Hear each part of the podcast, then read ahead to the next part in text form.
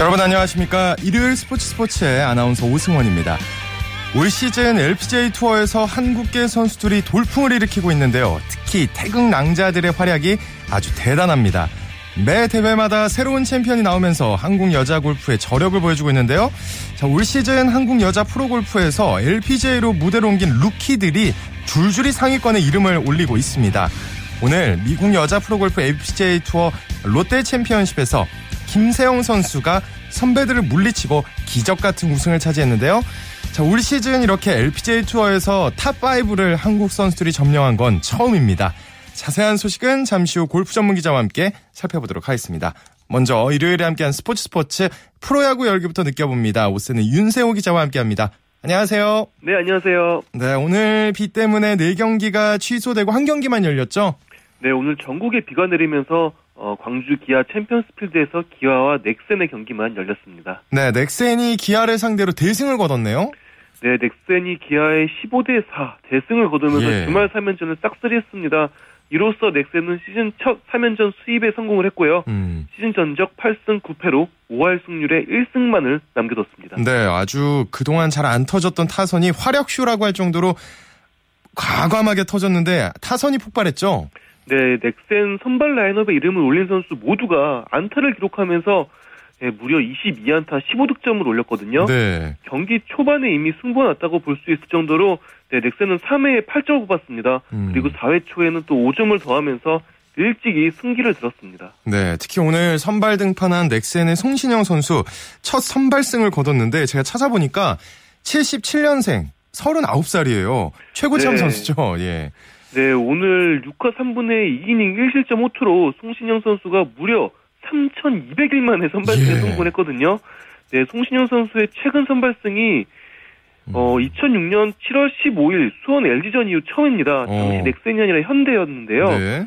네, 사실 넥슨이 지금 어, 토종 선발 투수의 부진으로 고민이 굉장히 많았거든요. 음. 음, 송신영 선수 같은 경우에는 시즌 개막을 2군에서 맞이하면서 어, 선발 투수를 준비했었는데요. 음. 송신영 선수가 1군에 콜업이 되자마자 넥센 선발진에 큰 희망을 안겼습니다. 네, 또 송신영 선수도 잘했고 다른 선수도 잘했지만 특히 이 선수 고종욱 선수의 활약 리드오프로서 아주 대단한 활약을 해줬던 것 같아요. 네, 넥슨이 지금 어, 리그 최고의 리드오프죠. 서건창 선수가 부상으로 빠지면서 서건창 선수의 공백을 누군가가 메워야 되는 상황이잖아요. 네. 네, 그런데 고종욱 선수가 오늘 1번 타순에서 5타수 2안타 2타점 2득점으로 활약을 했습니다. 음. 어, 1회 초 첫 타석부터 2루타를 날리더니 2회 초 두 번째 타석에서는 자월 홈런포를 쏘아 올렸거든요. 네. 네, 아직 표본은 적지만 고종욱 선수가 지금 올 시즌 5경기에서 17타수 7안타, 타율 4할 1푼 1리로 활약 중입니다. 음. 어, 고종욱 선수가 이렇게 계속 해준다면은 서건창 선수의 공백을 메울 수 있을 것 같습니다. 공백도 메우고 또 서건창 선수가 돌아오면 더 무서운 팀이 될 것도 같은데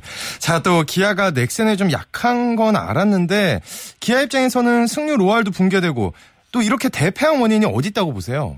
네, 일단 지금 기아가 흐름이 굉장히 안 좋은 상황인데요. 네. 일단 오늘은 마운드가 완전히 붕괴되고 말았습니다. 어, 기아가 올 시즌 4호 선발로 임기준 선수, 문경찬 선수는 낙점을 했는데 음. 두 선수 모두 안 좋습니다. 임기준 선수는 재군 단조를 극복하지 못하고 이미 2군으로 내려갔고요. 네. 문경찬 선수는 오늘 선발 등판했는데 2이닝 5자책점으로 무너지고 말았습니다.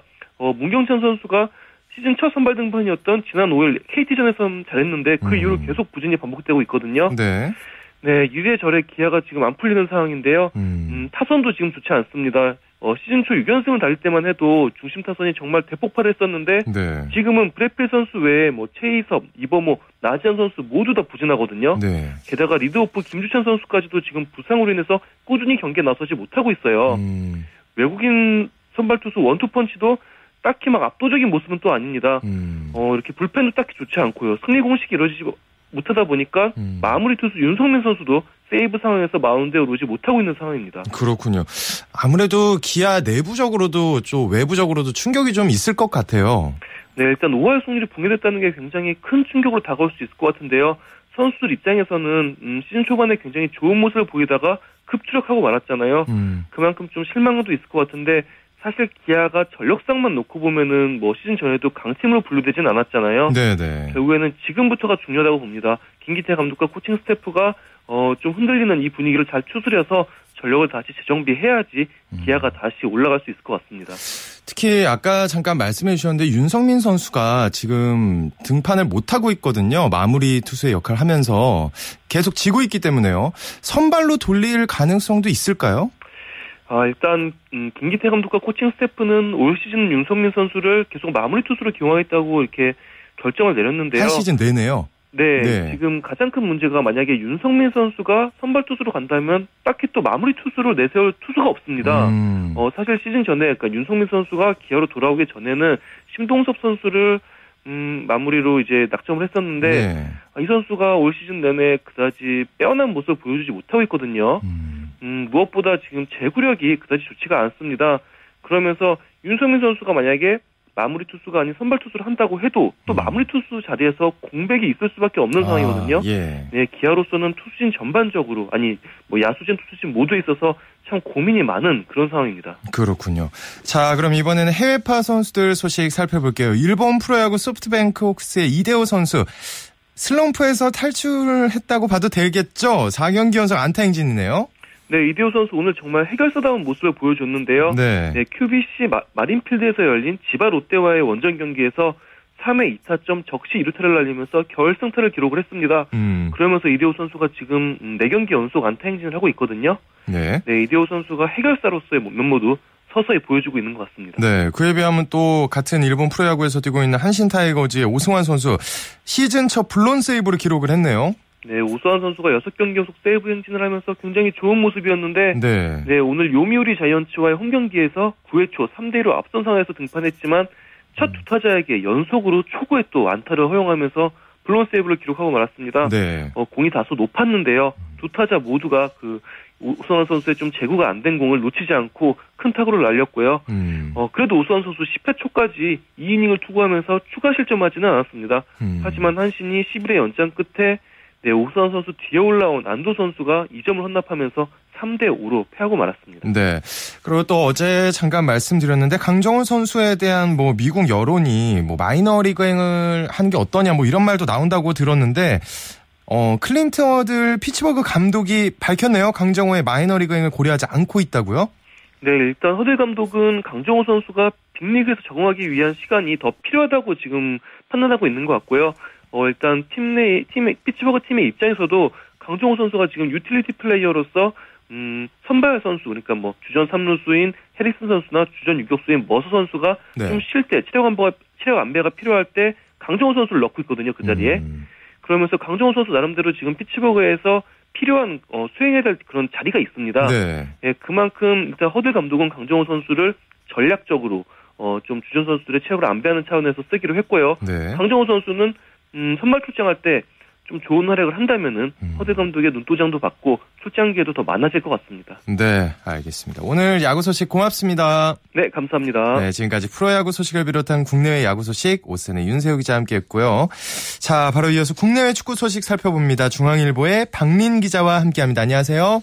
네, 안녕하세요. 네, 오늘 K리그 클래식이 3경기가 열렸는데 울산과 인천의 경기 결과가 어떻게 됐나요?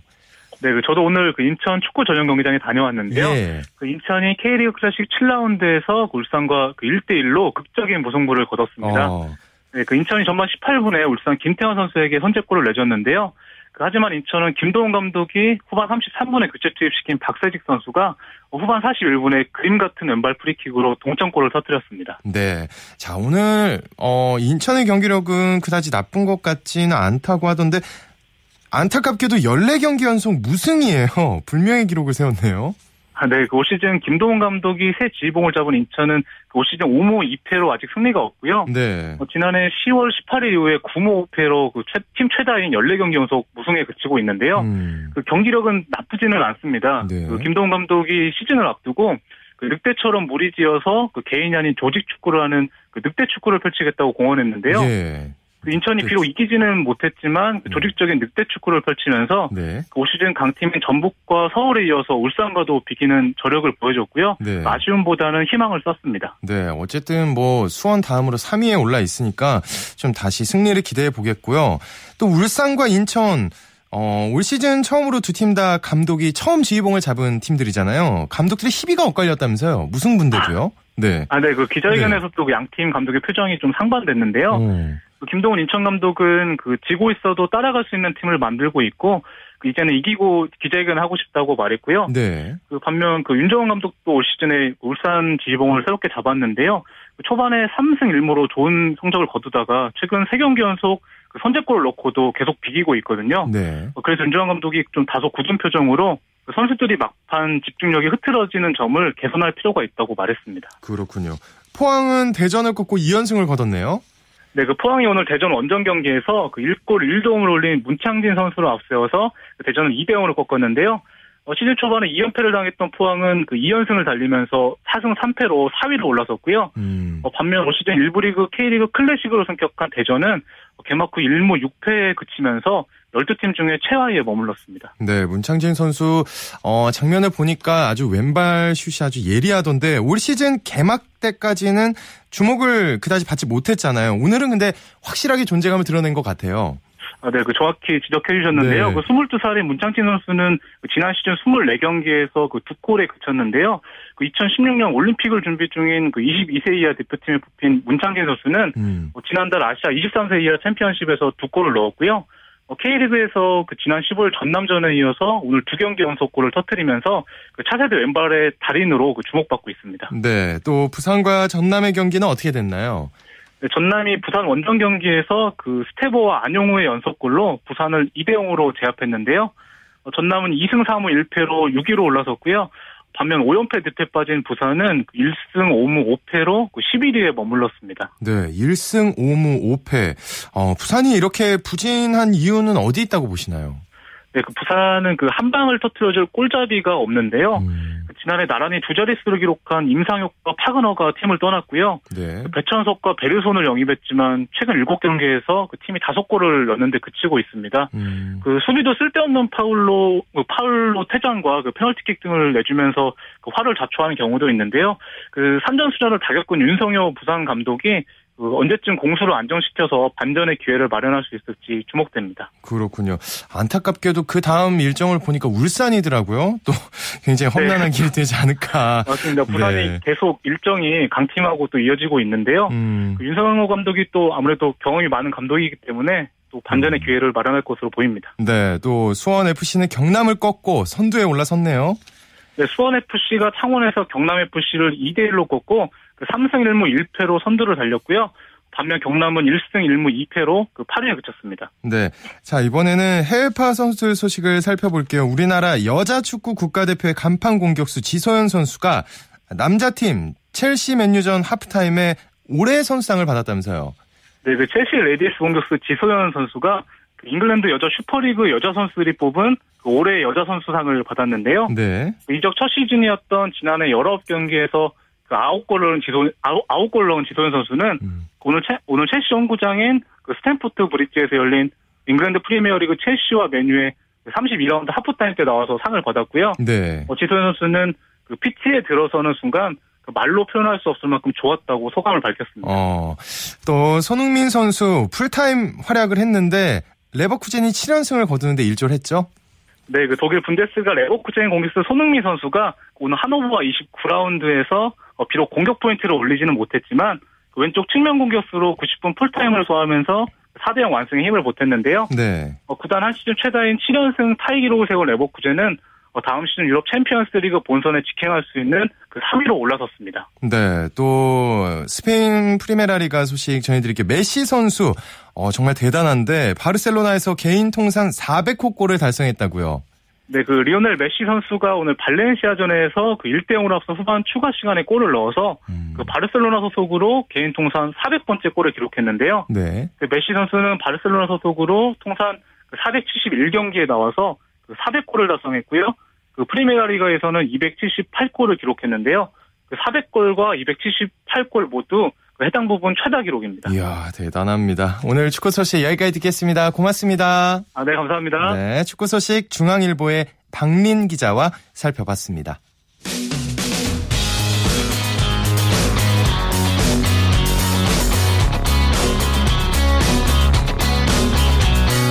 따뜻한 비판이 있습니다. 냉철한 분석이 있습니다. 스포츠 스포츠 이어서 국내외 골프 소식 살펴봅니다. 골프 전문 기자입니다. 문승진 기자와 함께합니다. 안녕하세요. 예, 안녕하세요. 네, 반갑습니다. 어, 미국 여자 프로골프 투어 롯데 챔피언십에서 우리나라의 김세영 선수가 우승을 차지했네요. 그렇습니다. 스포츠를 흔히들 왜 그 각본 없는 드라마라고 하는데요. 네. 아, 김세영 선수가 왜 그런지를 오늘 유감없이 보여줬습니다. 아, 오늘 대회는 김세영, 박인비, 김인경 선수 이 세 선수의 매치 플레이 방식으로 펼쳐졌는데요. 아, 16번 홀까지는 서로 11언더파로 공동 선두 그룹을 형성을 했습니다. 하지만 그 김인경 선수가 17번 홀에서 보기를 범하면서 우승 경쟁에서 밀려났고요. 네. 아, 그러면서 이 김세영 선수가 18번 홀 티샷이 물에 빠지면서 사실상 우승은 이제 박인비 선수가 차지하는 것처럼 보였습니다. 하지만 어. 김세영 선수가 그 어프로치 샷이 그대로 그 홀소로 들어가는 칩인 파를 기록하면서 이야. 아, 승부를 연장전으로 끌고 갔고 결국에는 아, 정상에 올랐습니다. 제가 솔직히 그 장면을 보지는 못했는데 얘기만 들어도 와 정말 드라마 같다 이런 생각이 드는데요. 어쨌든 승부가 연장전에서 갈린 거죠.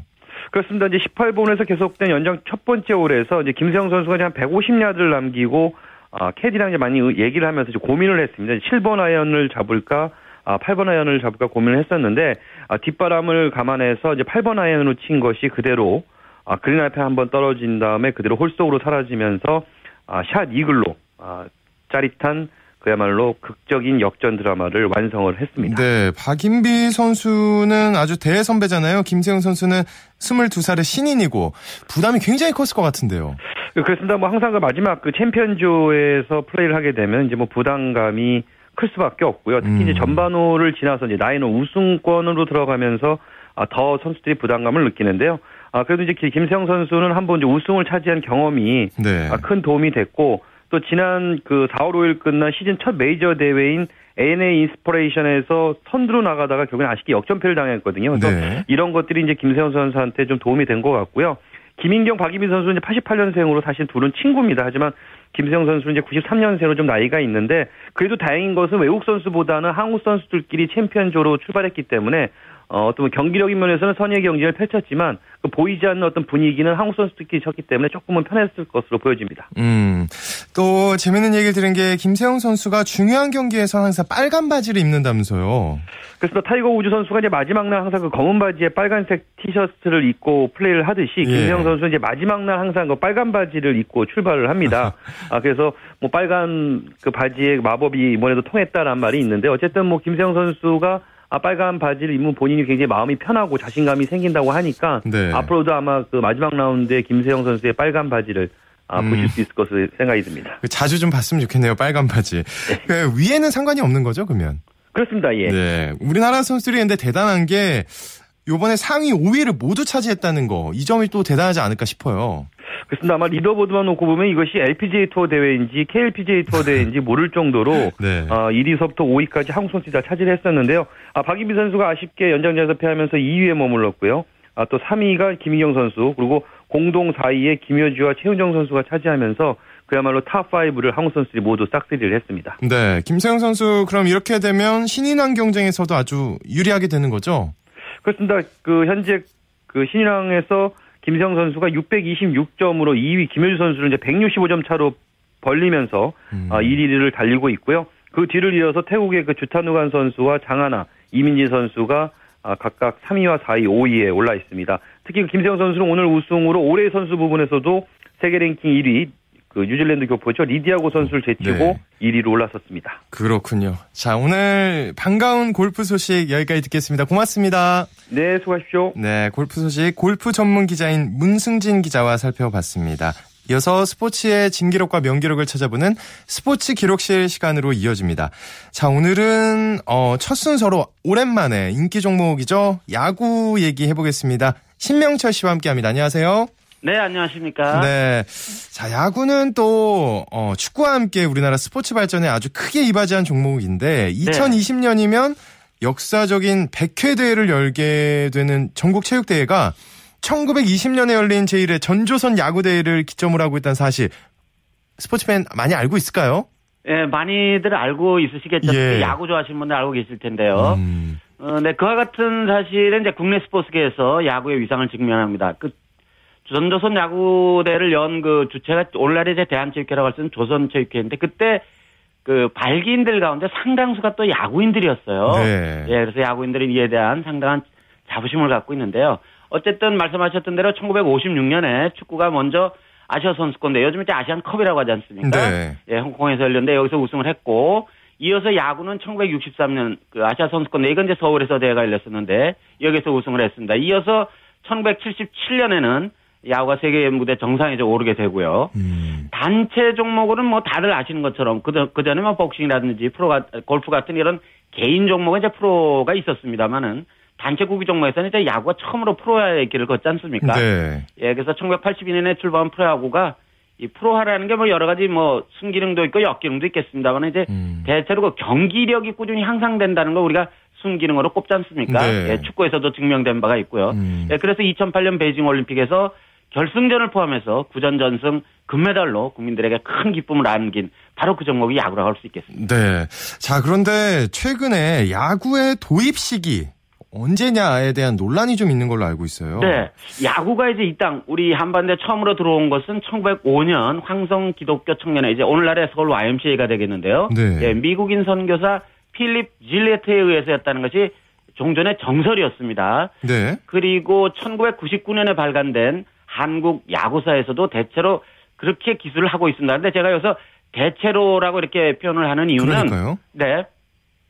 이 땅에 야구를 퍼뜨린 게 미국인이 아니고 일본인일 수도 있다는 사실이 음. 뭐 이설이긴 하지만 예, 음. 있을 수 있다는 겁니다. 일본은 1973년에 미국에서 야구를 들여왔거든요. 천, 그리고 천몇 몇 아, 년? 1873년 예, 예, 죄송합니다. 예. 예. 1873년에 미국에서 야구를 들여왔는데 이 한반도를 침탈하는 과정에서 그 인천이라든지 개항장이 있었지 않습니까? 네. 예, 그리고 철도 요충지 등에 야구를 전파했다는 거예요. 예, 그래서 음. 일부 기록에 따르면 19세기 후반 인천에서 이미 야구 놀이를 했다는 오. 예, 그런 것도 남아 있다고 하는 겁니다. 그러니까 그때 그 한 일본인 학생의 일기에 따르면 그 공놀이를 했다. 그러니까 오늘날의 야구와 비슷한 그런 상황을 설명을 하면서 네. 예, 그런 일기가 발견됐다는 그런 기록도 있습니다. 음, 그럼, 그러면 어떤 게 정확히 이거다라고 말하긴 지금으로선 좀 어렵겠네요. 그렇습니다. 이제 일반적으로 1905년이 있죠. 통설로 돼 있지만 예. 여기에 대한 반론도 만만치가 않거든요. 예. 예, 2009년 9월에 간행된 서울 YMCA 체육운동 100년사에는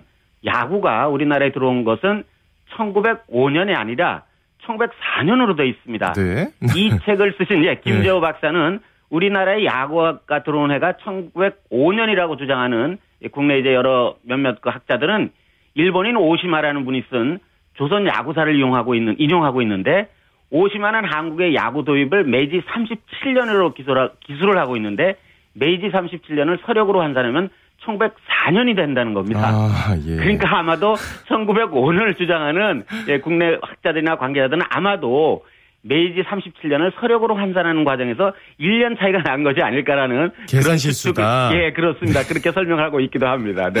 그렇군요. 네. 아, 자, 그러면은 지금까지 들은 걸로만 하면 한세 가지로 이렇게 헷갈리는데 도입 네. 시기에 대한 논란은 이렇지만 첫 야구 경기는 언제 열렸나요? 네, 그러니까 도입 시기는 말씀하셨던 대로 이제 뭐 19세기 후반일 수도 있고 20세기 그렇죠. 초반일 수도 있고 야 그렇지 네. 않습니까? 예, 그런데 야구 경기의 경우는 1906년 2월 11일 황성 기독교 청년회 팀과 독일의 학교 팀 그러니까 그 무렵에는 이제 외국어 학- 그러니까 영국 영어라든지 독일어라든지 프랑스라든지 그 외국어 학교 팀들이 좀 있었는데요. 음. 이 훈련원 이 훈련원 자리는 조금 이제 기억을 해 두셔야 될 것이 이제는 좀 흔적도 없어 사- 흔적도 없이 사라진 네. 동대문 운동장 다들 알고 계시잖아요. 예, 그 전에 예. 이제 예, 서울 운동장이었고 일제강점기는 경성 운동장이었는데 그게 더 거슬러 올라가면 대한제국회 때는 군인들이 훈련하던 훈련원이에요. 아, 예, 네. 지금 이제 워낙 흔적 없이 사라져서 야구 팬이나 축구 팬이나 우리 스포츠 팬들이 정말 아쉬워하고 있습니다만은 여기서 두 팀이 야구 경기를 열어서 음. 독일어 학교 팀이 3점 차로 승리했다는 이 경기가 우리나라 야구사의 첫머리를 장식을 하고 있는데 네. 아쉽게도 그냥 점수 차만 기록에 남아 있고 음. 몇대 몇의 3점 차인지는 기록에 남아 있지 않습니다. 정말 아, 쉽습니다 그렇군요. 아, 그래서 그 동대문 야구 그 운동장이 없어질 때 야구인들이 정말 슬퍼했던 거구나. 그런 네, 생각이 드네요. 예. 굉장히 역사가 오래된 장소입니다. 그러네요. 예, 네. 그곳 그곳이 그냥 그 기념물 몇 개만 남겨놓고 그대로 사라졌다는 것은 정말 우리 스포츠사에 정말 아쉬운 음. 것 가운데 하나라고 할 수 있죠. 예를 들면 뭐 다 지나간 일이지만 예, 그것을 좀 더 적극적으로 개발을 해서 뭐 도움구장을 만들어서 네. 활용을 한다든지 뭐 지하를 더 개발할 수도 있었겠고 예, 그런 측면에서는 스포츠 쪽인 측면에서 보면 뭐 서울시에서는 뭐 어떻게 더 주장할지는 모르겠습니다만 음. 스포츠적인 측면에서는 우리로서는 굉장히 아쉬운 점이 있다. 우리나라 스포츠의 역사가 고스란히 살아있는 장소가 바로 그러네요. 지금의 네. 그 무슨 건물이 들어와 있는 뭐 디자인 관련 네네네. 건물인데 네 바로 그 자리입니다. 네, 그렇군요. 자, 오늘 여기까지 듣겠고요. 다음 시간에 더욱더 재밌는 얘기 기대하겠습니다. 부담되시죠? 아닙니다. 재밌는 얘기 많이 들려드리겠습니다. 네, 고맙습니다. 네, 감사합니다. 지금까지 스포츠 기록실 스포츠 평론가 신명철 씨와 함께 했습니다. 스포츠를 만드는 사람들 시간입니다. 이혜리 리포터 자리했습니다. 안녕하세요. 네, 안녕하세요. 오늘은 어떤 분을 만나보셨나요? 네, 오늘은 이 컬링 경기장을 유지하고 컬링의 얼음을 만드는 아이스 메이커를 만나고 왔습니다. 네. 그런데 이 아이스 메이커는요, 현재 우리나라에 단 두 명만 활동하고 있습니다. 정말 다양한 메이커 중에 또 아이스 메이커 네. 또 처음이. 근데 단 두 명이라고요? 네, 그래서 제가 이 두 분 중에 한 분을 어렵게 만나고 왔는데요. 네. 바로 5년째 아이스 메이커로 활동하고 있는 김기한 씨입니다. 이 내일까지 인천 선학 국제 빙상장에서 2015 KB금융 한국 컬링 선수권 대회가 열리는데요. 이 대회에 도움을 주기 위해서 아이스 메이커들도 경기장에 찾았습니다. 아이스 메이커들은 선수들처럼 이 고도의 집중력을 발휘해서 꼼꼼하게 경기장을 살폈는데요. 김기한 아이스 메이커 만나보시죠.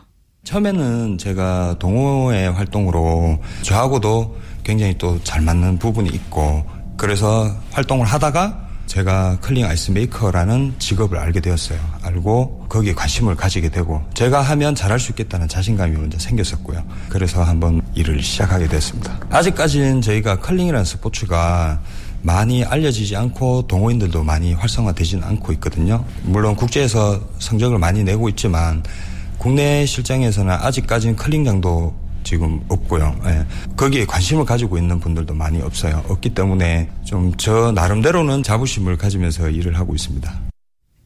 컬링 같은 경우 지난 동계올림픽 때 아주 아이돌급의 인기가 네, 아니었나 이렇게 맞아요. 생각될 정도로 많은 분들이 관심을 가지게 된 스포츠인데 이렇게 또 아이스메이커가 있는지 몰랐어요. 언제부터 활동을 하- 한 건가요? 네, 사실 우리나라는 이 아이스 메이커라는 직업이 생긴 지 5년 정도밖에 안 됐습니다. 네. 뭐 그전에는 뭐 일반인이나 업체를 통해서 컬링 경기장인 이 시트를 꾸몄는데요. 음. 하지만 이 선수들도 좋은 성적을 유지하고 또 경기장의 질을 높이기 위해서는 컬링 이 시트도 좀 전문 적이어야 되고요. 체계적이어야 되기 때문에 지난 2013년부터 해외에서 활동하고 있는 head ice maker를 초청해서 컬링 무대를 만들고 있습니다. 음, 그럼 어, 이번 컬링 대회도 head ice maker가 왔나요? 네, 물론 왔습니다. 오. 무려 ice maker로 활동한 지 25년 된 네. ice maker의 making의 장인 스코틀랜드에서 온 마크 켈런 씨인데요. 네. 이 마크 켈런은 지난해 소치 동계 올림픽에서도 ice maker로 활동한 분입니다.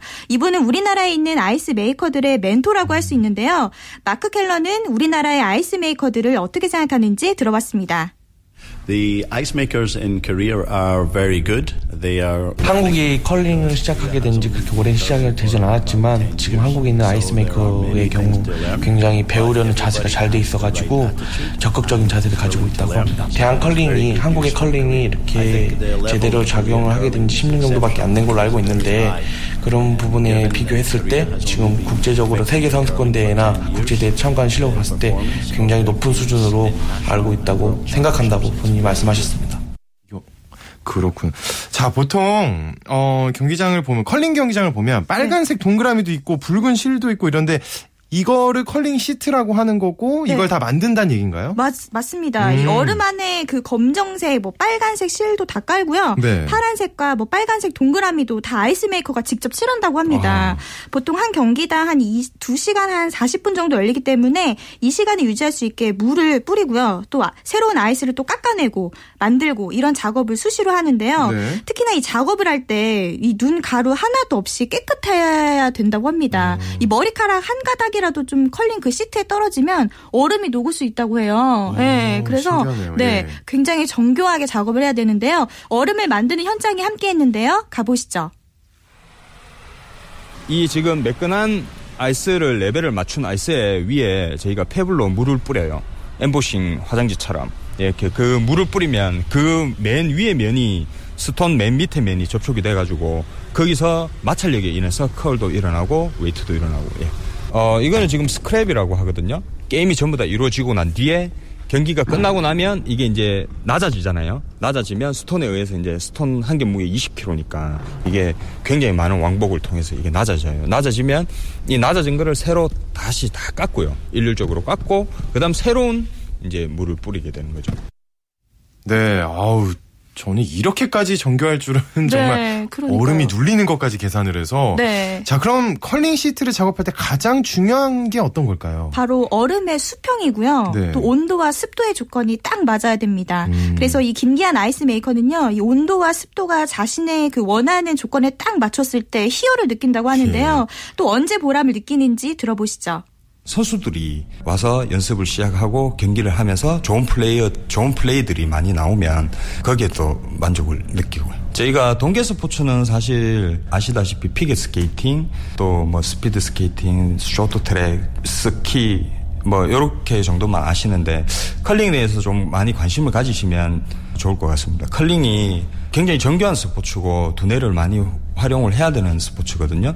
우리나라 사람들이 할 수 있는 재밌고 즐기기 좋은 스포츠인 거는 확실합니다. 제가 없으면 물론 제가 없어도 컬링은 계속 하겠지만 물론 제가 여기 컬링의 발전에 대해서 제가 더 한 단계 더 도움을 드린다면 저도 나름 이제 의미가 있고 앞으로 더 나아가서 지금 2018년 저희 평창 동계올림픽도 지금 열리는 예정이고요.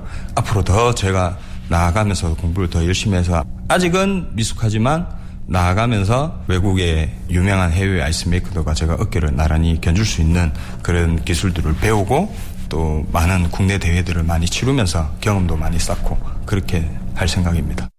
네, 이 김기한 ice maker처럼 활동해 주시는 분들이 더 많이 생겨서요. 우리나라 컬링이 강대국이 될 수 있도록 좀 힘써 주셨으면 좋겠습니다. 네, 오늘 이혜리 리포터 수고하셨습니다. 네, 고맙습니다.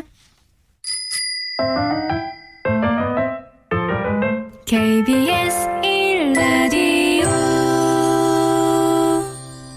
한 주간 이슈가 됐던 스포츠계 소식을 취재 기자를 통해 정리해보는 주간 취재 수첩 시간입니다. 오늘은 어, 한신 타이거즈의 마무리 투수 돌부처 우승환 선수 진화를 거듭하고 있는데요. 일본 프로야구 2년째 순항을 거듭하고 있습니다. 또 새로운 무기로 포크볼을 장착해서 더욱 무서운 특급 마무리 투수로 진화를 했는데요. 자, 오늘 스포츠 서울의 고진현 기자와 함께 오승환 선수의 변신을 다양한 각도에서 한번 분석해 보겠습니다. 안녕하세요. 안녕하세요. 고진현입니다. 네. 자, 오승환 선수의 변신이 이렇, 이토록 주목을 받는 이유가 뭘까요?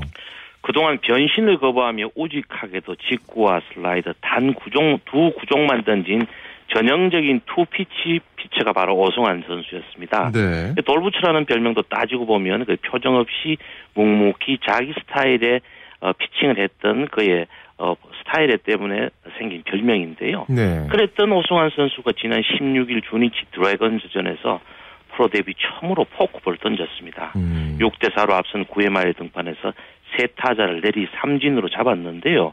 어 14개 어, 구, 어 14구를 던지는 것 중에 4개 4개가 포크볼이었습니다. 네. 3개가 헛스윙을 어, 어, 유도를 했고요. 삼진 결정구 중에 무려 3개 중에 2개가 포크볼이었습니다. 오. 구속은 131에서 133km였기 때문에 지금 오승환 선수가 이렇게 포크볼을 결정구로 사용한다면 아마도 지난 시즌의 성적보다는 훨씬 뛰어나리라고 전망이 됩니다. 음. 오승환 선수는 지난해 39 세이브를 기록했거든요. 네. 아, 오늘은 좀 기록이 좋지 않았지만 어쨌든 이 변신이 좀 놀라운 이유가 사실 나 일본으로 진출할 때 잘 안 될 거다라고 하는 쪽에서는 구종이 너무 단순하다. 두 개밖에 없다. 이런 얘기가 있었거든요. 갑자기 근데 왜 이렇게 변신한 걸까요?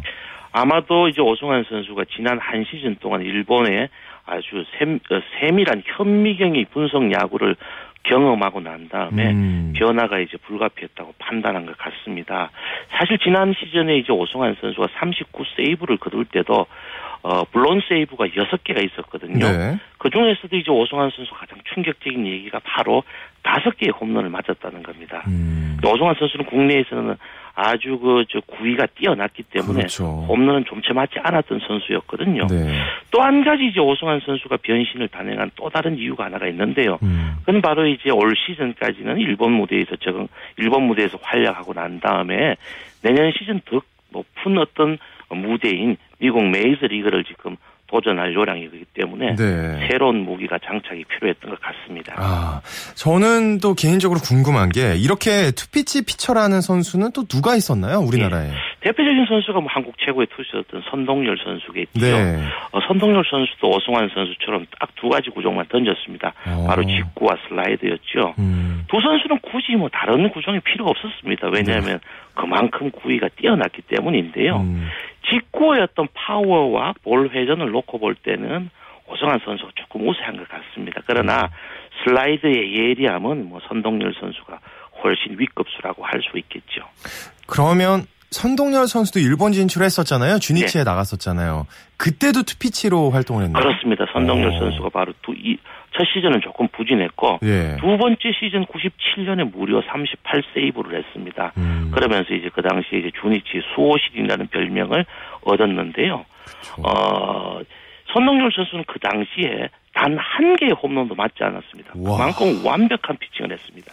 정말 그때 별명 중에 또 제 기억나는 게 나고야의 태양 뭐 이런 것도 있지 않았나요? 맞습니다. 네, 아 갑자기 그 기억이 나는데 어 그러면 슬라이더는 이렇게 횡으로 휘는 변화구잖아요. 네. 포크볼은 상하로 떨어지고 예. 장점 굳이 비교를 해주시자면 어떤 게 있을까요? 예, 이미 이- 이런 설명은 우리 몸의 메커니즘과 빗대 가지고 설명하는 게 가장 좋은 도움이 될 것 같습니다. 네, 눈은 바로 어떻게 형성이 되어 있습니까? 일자형으로 옆으로 찢어져 있습니다. 그렇죠. 네. 따라서 타자 입장에서 보면 옆으로 변화하는 변화구를 시야에서 오래 묶어둘 수가 있습니다. 음, 그렇기 때문에 위에서 어, 옆에서 변하는 변화구보다 위에서 아래로 떨어지는 변화구가 타자 입장에서는 대처하기가 힘들어질 수밖에 없겠죠. 네, 또한 이제 슬라이드는 그립이 상당히 타자 입장에서는 쉽게 노출 어, 간파할 수가 있습니다. 네. 어, 포크볼과의 체인지업은 타자 입장에서 보면 그립 각도가 직구하고 거의 비슷하거든요. 어. 그렇기 때문에 좀제 예측할 수 없다는 장점이 있습니다. 근데 뭐 사실 어느 구종도 완벽한 구종이라는 건 없는 거잖아요. 예. 약점이 있다면 포크볼의 약점이요. 어떤 게 있을까요? 포크볼은 바로 결정구로서 던지는 볼인데요. 바로 스트라이크 존에서 아래로 원바운드성으로 떨어져야 합니다.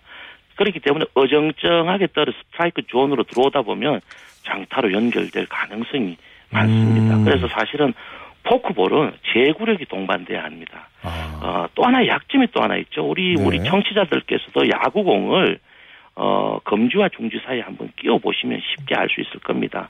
바로 이 볼을 손에 끼게 되면요. 힘이 팔꿈치에 무리가 상당히 예. 부하가 아, 네, 걸립니다. 네, 네. 결과적으로 포크볼을 자, 오래 던지게 되면 팔꿈치 손상이 올 가능성이 높습니다. 그렇군요. 자, 오늘 이렇게 재밌는 야구 얘기 여기까지 듣겠습니다. 고맙습니다. 고맙습니다. 네, 지금까지 고진현의 취재 수첩 스포츠 서울의 고진현 기자와 함께 했습니다. 자, 저희가 준비한 오늘 소식 여기까지입니다. 내일은 이광용 아나운서가 찾아옵니다. 저는 오승원이었습니다. 스포츠 스포츠.